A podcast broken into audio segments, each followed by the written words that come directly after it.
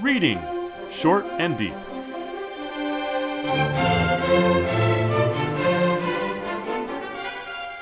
Hi, I'm Jesse. And I'm Eric. And today we're reading Short and Deep, Hall of Mirrors by Frederick Brown.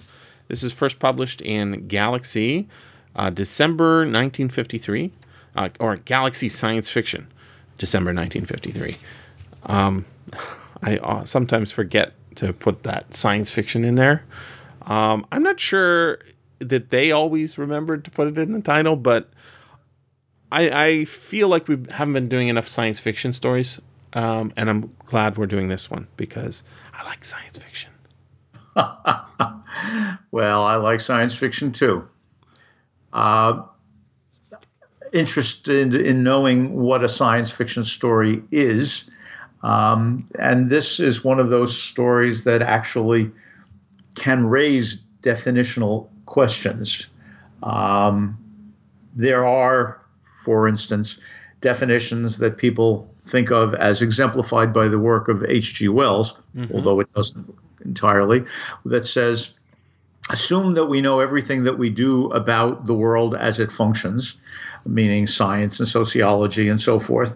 And then you make one assumption that's counterfactual, and let everything else be extrapolated from that. And if that's the case, then alternate histories become science fiction, and this story becomes science fiction, and so on. I know others, Greg Benford is one, who says that the only science fiction that's worth the name is so-called hard science fiction, where you could sit down with your calculator and demonstrate that the things that are said to happen will happen the way they are said to happen, as if, in the Gernsback sense, the story made us want to be scientists. And I say that the Hall of Mirrors by Brown in no sense makes one want to be a scientist, I think.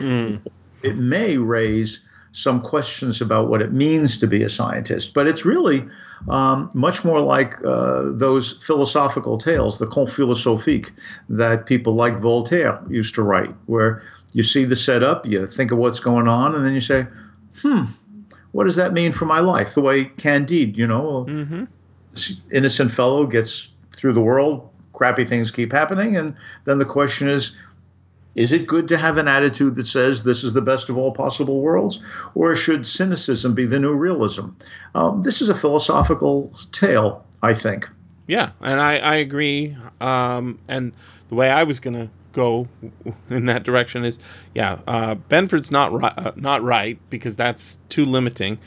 He's thinking, physics, and I'm thinking metaphysics, I'm thinking epistemology, I'm thinking ethics and aesthetics, and all of these things are what science were when they were called natural philosophy, right? The figuring out what is, what can be, what ought be, and doing so in a fairly rugged or rigorous, I guess is probably the right word, manner, rather than just drifting about. And I think he's in this story, Brown is thinking not so much about whether it's physically possible for such a machine to be invented as appears in this story, as is what are the implications of such a machine to us in our own thinking. Because to me, the question is of the story is, what would you do? And I think we all will have some reactions to it. And I think that's part of the way it's been constructed, but I think it's mostly about the idea. And that's really what makes science fiction is it's idea fiction. It's about something for you to think about and come to some realization or some struggle with, at least. One of these days, we should have that definitional discussion at length. I think that there are examples of works that are considered science fiction by many that, for instance, a book I like is Dying Inside by Robert Silverberg, which is a novel about a man in his middle age who finds his powers, his youthful powers, waning. His youthful power was wonderful ESP. He could find out what was going on in anybody's mind. And instead of using this for, I don't know what, international diplomacy, building business empires, having a marvelous marriage, what he does is sell himself out as a plagiarist. He creates essays for students at Columbia University by reading their minds, reading the professor's mind, and making sure that he writes a paper for them that plausibly could have been theirs. So he doesn't mistakenly give them an A+ paper if this is a B mind, so as it were. And he wakes up after years of not having finished his degree and not having done anything and realizes, now I'm not as good at it as I used to be. And he's wondering, what are the powers that I have? It's a question about aging. It's really, I think, a terrific novel. It's usually considered science fiction, but I don't know what the science is about it. And it's not asking us really to wonder about, for example, the ethics of telepathy. It's asking us most strongly to ask about, what does it mean to be losing your power? And this story, Hall of Mirrors, I think, is not as well written, frankly, as Dying Inside, but it's much, much shorter, and it does it raises two issues. The fact that it raises two is what bothers me. The second one, I think, is excrescent. But the main issue is this, and I'll just review this. A fellow starts out. It begins, for an instant you think it is temporary blindness, this sudden dark that comes in the middle of a bright afternoon. It must be blindness, you think. And then whoever you is, somehow this is a second-person narration, it turns out that the speaker is recounting an experience where he suddenly discovers that he, instead of being poolside in Beverly Hills, is it Bel Air or Hills? Beverly Hills. Beverly Hills, with his beautiful blonde Barbara in Beverly Hills. There's a lot of bees going on here. His fiance, he's suddenly naked in a room that's basically a 4-foot by 4-foot closet with nothing at all closet-like in it. And he opens the door and comes out into a sealed room that has another door. And it's a room with a few pieces of furniture, one of which is of a sort he does not understand. He finds a letter, and the letter tells him, basically, you are here 50 years from when you were. You're still 25. I have brought you here. I am you from the future. I am 75. And the thing is, I invented a time machine. But the way it works is, it can only take something back to an earlier state of what it was. It doesn't move back through time. It moves the thing inside the machine back through time. So I have stepped into my machine, and I am now 25-year-old me, and you've got to decide whether or not you want to go out that door when the time lock opens, and you can join the world of 50 years in the future, 2004, which doesn't look at all like our years in a decade and a half in the past, but that's another story. You can decide whether or not you want to go out there, and then perhaps wait another 50 years and do it again, and always lose the life that you've lived. Because, like, I can tell you, you did marry Barbara, but she died 3 years later in a plane accident, and you have a child, and you've missed all of that stuff. Would you trade your life to live over again, your youth, for all of the experiences and memories you have growing up? That's a deep philosophical question. And I think that that's one sort of like the one that Silverberg raises. The other part has to do with the technology. Should you keep this a secret from the world? What if you let the world have it? Would it lead to overpopulation? And all of that, I think, is handled badly, because if this guy could invent it someone else could invent it. It's not as if the world has to change one way or the other depending upon this one man's decision. So that's kind of weak. I 100% agree, and I think we shouldn't even bother talking about that part because it's so unimportant to me that I completely forgot about it. Like, what's Eric talking about? Oh, yeah. Well, like, I think it's there. I think Brown wants it to be important because he tells us quite explicitly that this man, our speaker, is a 25-year-old associate professor of mathematics at University of Southern California. Even in the field of mathematics, where people often do important work very young, being an associate professor at USC at the age of 25 suggests a certain level of brilliance. Also, his name is Norman Hastings. I think that is significant. Okay, then you take it away, Jesse. So I was thinking about why it didn't occur to me what it meant at first. It's just a name. But then I'm like, wait. Hastings, Battle of Hastings, Normans. Okay, so this does have significance. And it's significance in the way that the Battle of Hastings is significant. So the editorial introduction makes clear, I think, the point of the ending, and I think the point we agree is most interesting. It's a tough decision to make whether to give up your life so you can live it over again. When I talk about to my students about important things in history you need to know, where languages came from, etc., why. Some things are the way they are. You have to sort of pick arbitrary dates in history and say this is significant or this is really significant, right?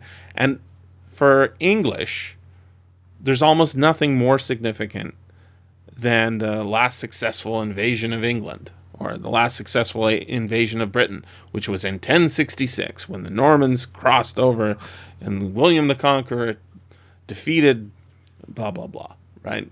The important part is everyone knows that 1066 is important and that it's an important sort of fateful day. And this story is set up for us, especially us as readers, to make a fateful decision. And so that name supports that inference. So I agree that the stuff about overpopulation is sort of the far less interesting, and the invented technology, how that works is far less interesting than just the idea of this is a kind of time travel or a kind of youth regenerator that I think a lot of people would not instantly accept as a great idea. You don't get to keep all the benefits of your experiential life. The only thing you get to keep is basically your possessions, and you get a renewed youth, and that is not what everybody's looking for, I think, in terms of either time travel or of immortality. And in just a few pages in a 15-minute story, you get a really good. You were down on his writing, but I think telling it. I wasn't say down. I just said I didn't think this was as good as Silverberg's Dying Inside. Well, there are some aspects of the writing here that I think are really quite good. Second person is used so effectively.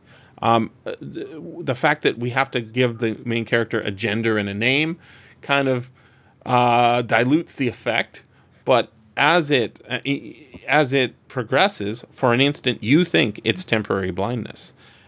That's a great opening. But then there's an even greater one, or a greater turn, when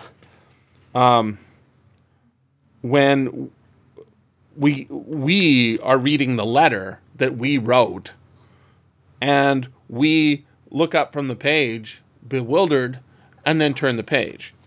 I think that's brilliant. End of the first page. You look up for a moment, hesitating to turn the next page. Already you suspect what is coming. Yes, I do. And then you turn the page. Yes, I do. That's brilliant. The fact that it's how many characters are in this story? Hard to say. maybe one or none. Right? Us, only the reader, could be in a story told in a certain way. I think Brown handles the narration here excellently. Mm-hmm. He implicates the reader in this decision.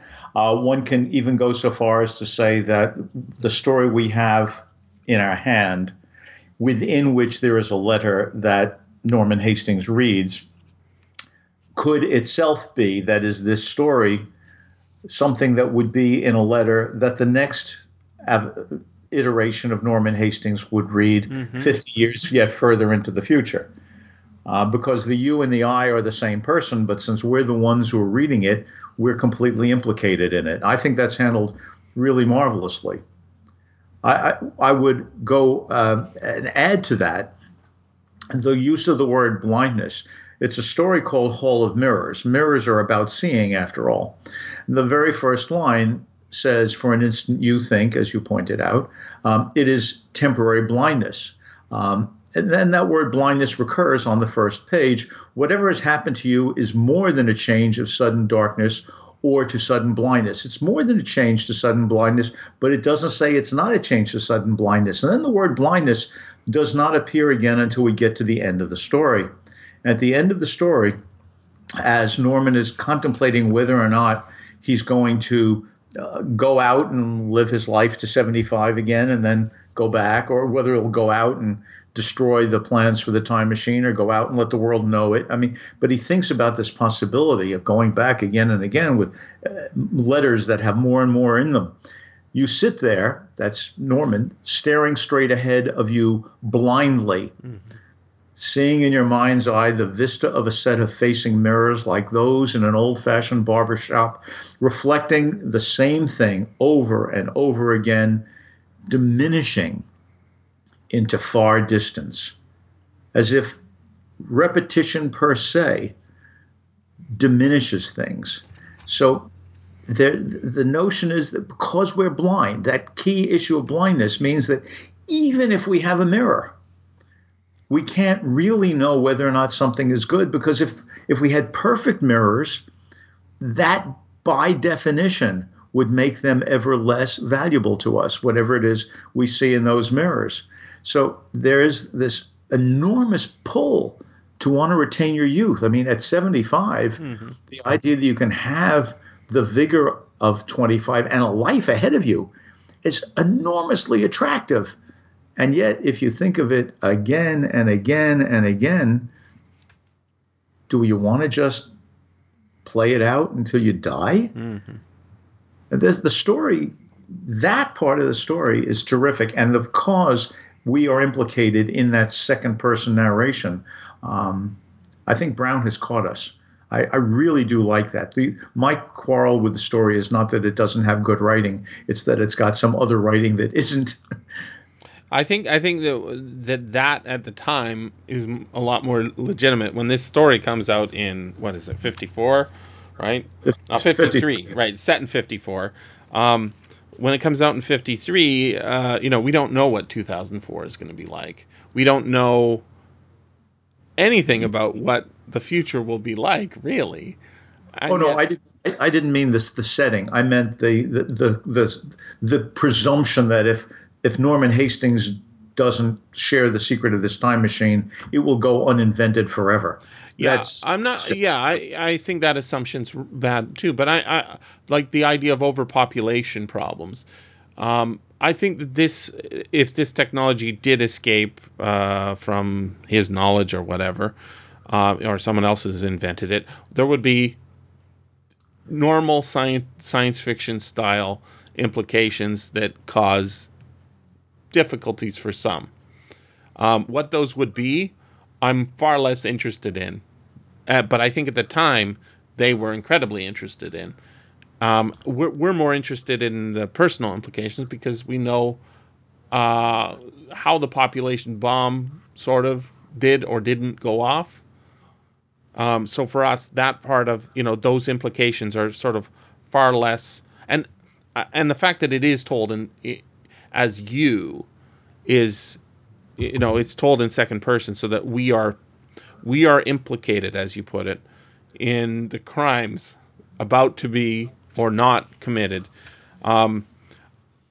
So in my first reading, I didn't even think about how negative the ending is, about how it is actually a fairly hard decision. In my first reading, it's like, damn, that guy sort of screwed you, but what are you going to do? You got to go outside. Are you going to stay in this room? But now, thinking about it, I don't wonder what that other piece of furniture is. I love that we've got 5 pieces of furniture, right? You close the door and stand around looking at the room. It's about 12 feet or 12 by 16 feet. There is one door, but it is closed. There are no windows. 5 pieces of furniture. 4 of them you recognize, more or less. One looks like a very functional desk. One is obviously a chair, a comfortable-looking one. There is a table, although its top is on several levels instead of only one. Another is a bed or a couch. Something, right? Now, he didn't mention the 5th one. He comes back to talking about the 5th one, but he still doesn't know what it is. He says that something along the lines of, it'd be like one of your ancestors looking at a television. They wouldn't know what it was. And for us, we still don't know what it is, even though we live in the year 2018. And he's living in the year 1954 or 1953 when he's writing this. So whatever that 5th object is, it might be a way of killing yourself. And if it is, that does sort of end the horror that's about to happen. There's 2 kinds of immortality in this story. One is his son, who's an accountant. Yes. In some Midwestern town or city, I can't remember. It was Cleveland. Kansas City. Yeah. Okay. Kansas City. There you go. That's one way of becoming immortal, and not in the way that this kind of horror does, where he's had his entire life taken away from him, in a certain sense, by himself, betrayed by himself. So I'm not, I was like, oh, who wouldn't take this bargain the first time I read it? And I didn't see how negative the implications are of that. It is very narcissistic, right? Yeah. To sort of just like, I'm going to live forever. And it's so narcissistic in that even my memories don't matter. It's just my will. That piece of paper he's reading is, in a sense, his will, right? Here is what I've bequeathed you. Now you have a decision to make. You're going to take up this bequeathment, or are you going to not take it up? But there's no, it's irrevocable change. He can't go forward in time and fix it. The time machine only works in one direction, right? So what's so astounding to me is this is a completely different kind of time travel story than any other kind that I've seen, because he isn't a clone.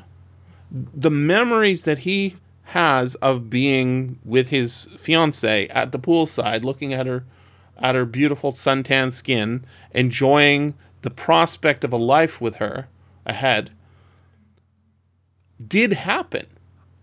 Those aren't memories. Those are his just the moment before memories. Experience. They're not past memories from, a 75-year-old man looking back. They are. He isn't the 75-year-old man. He's just been rewound to that point, and his memories they haven't been deleted. It's like they haven't been formed yet, so there's nothing technically lost, and that is a very different kind of feeling than I'm just a clone with a duplicated memory, or anything like. No matter how many letters you write to yourself, that is not the same as living your life. So I think this story has incredible implications, and I wanted to ask you specifically because you are. Farther down the road towards maybe if you had this deal of doing it than I am, just you're older than me. So what do you think about the ending? Because I'm fascinated to hear your answer. Well, there's two parts. Asking to reply to what you said explicitly. I honestly don't know. The people, because I mean, there are people I love, things that I've done, that I cherish. And if I were to go back 50 years, that would put me just slightly before my marriage. Well, that's not true. I've been married 50 years, so let's make it 51 years. If I were to go back and not have my marriage, my children, my career, my experiences, the good things and the bad things, yeah, it'd be great to have another shot at doing stuff, but if the cost of that is everything that I've had, I honestly don't know. Well, they all had it though, right? So it's not like your wife and your son, or none of your family have lost anything. It's only you. I'm not worried about taking it away from them. I'm worried about taking it away from me. Mm-hmm.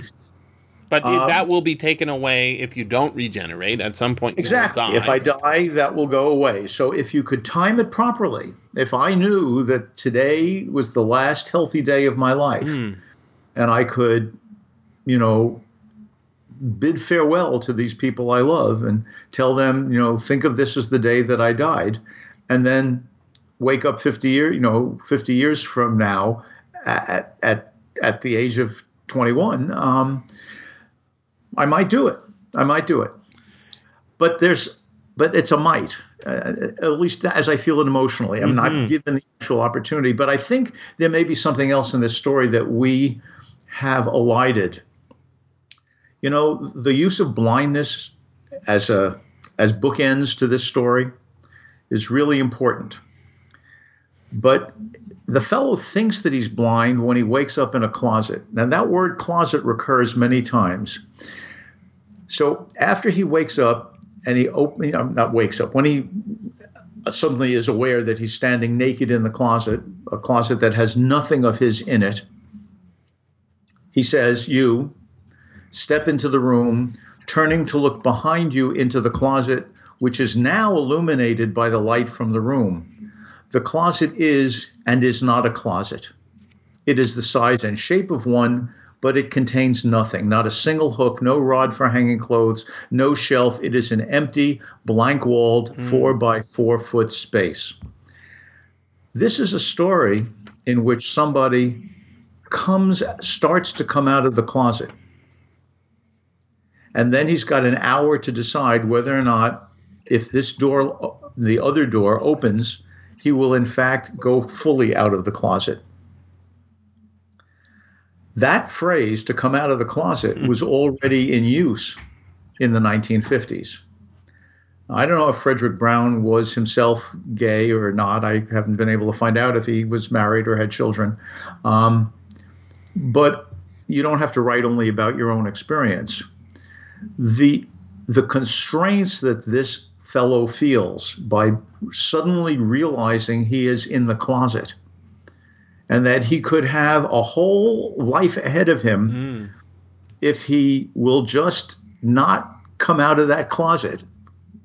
Or it could be entirely different if he stays in the closet.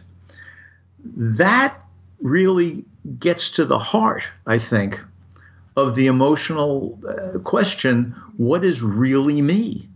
Am I really the person who had these memories that I got to build up over those years with people who mattered to me?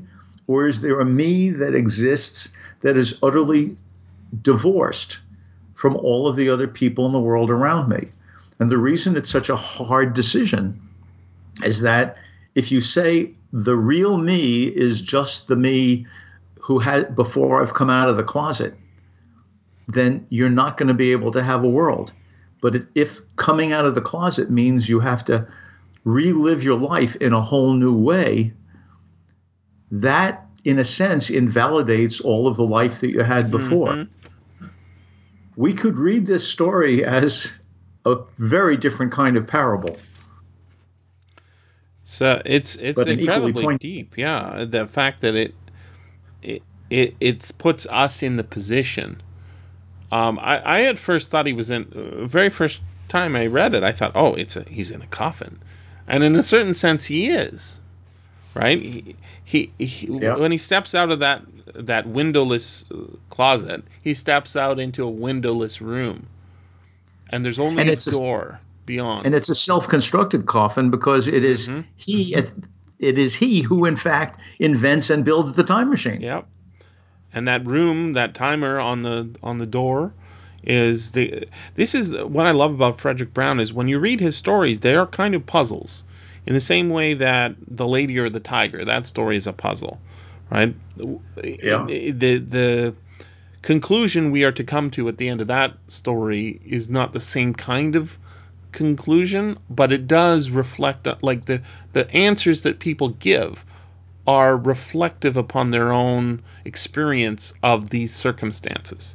And so that what is beyond the door? Is he going to go to find his son and, say, look, I've lost all memory of you, but we are family somehow. Can we connect? Or is he going to start a new life? Is he going to, go out and find a knife and kill himself? In some ways, it's wonderful how you've made this connection, this talk about the door. Brown's most famous novel is What Mad Universe, which I enjoyed enormously when I read it when it wasn't all that old. But he probably in the history of the genre is best known for a short story called Knock, which is a tiny, tiny story from 1948 that says the last man on earth sat alone in a room. There was a knock on the door. And that's the end. I mean, it's not the end when he finally published it, but in Thrilling Wonder Stories, they published just that and invited readers to write in and give ways of finishing the story. That two sentences. What will be on the other side? What will knock? What does it mean to be the last man on earth? What?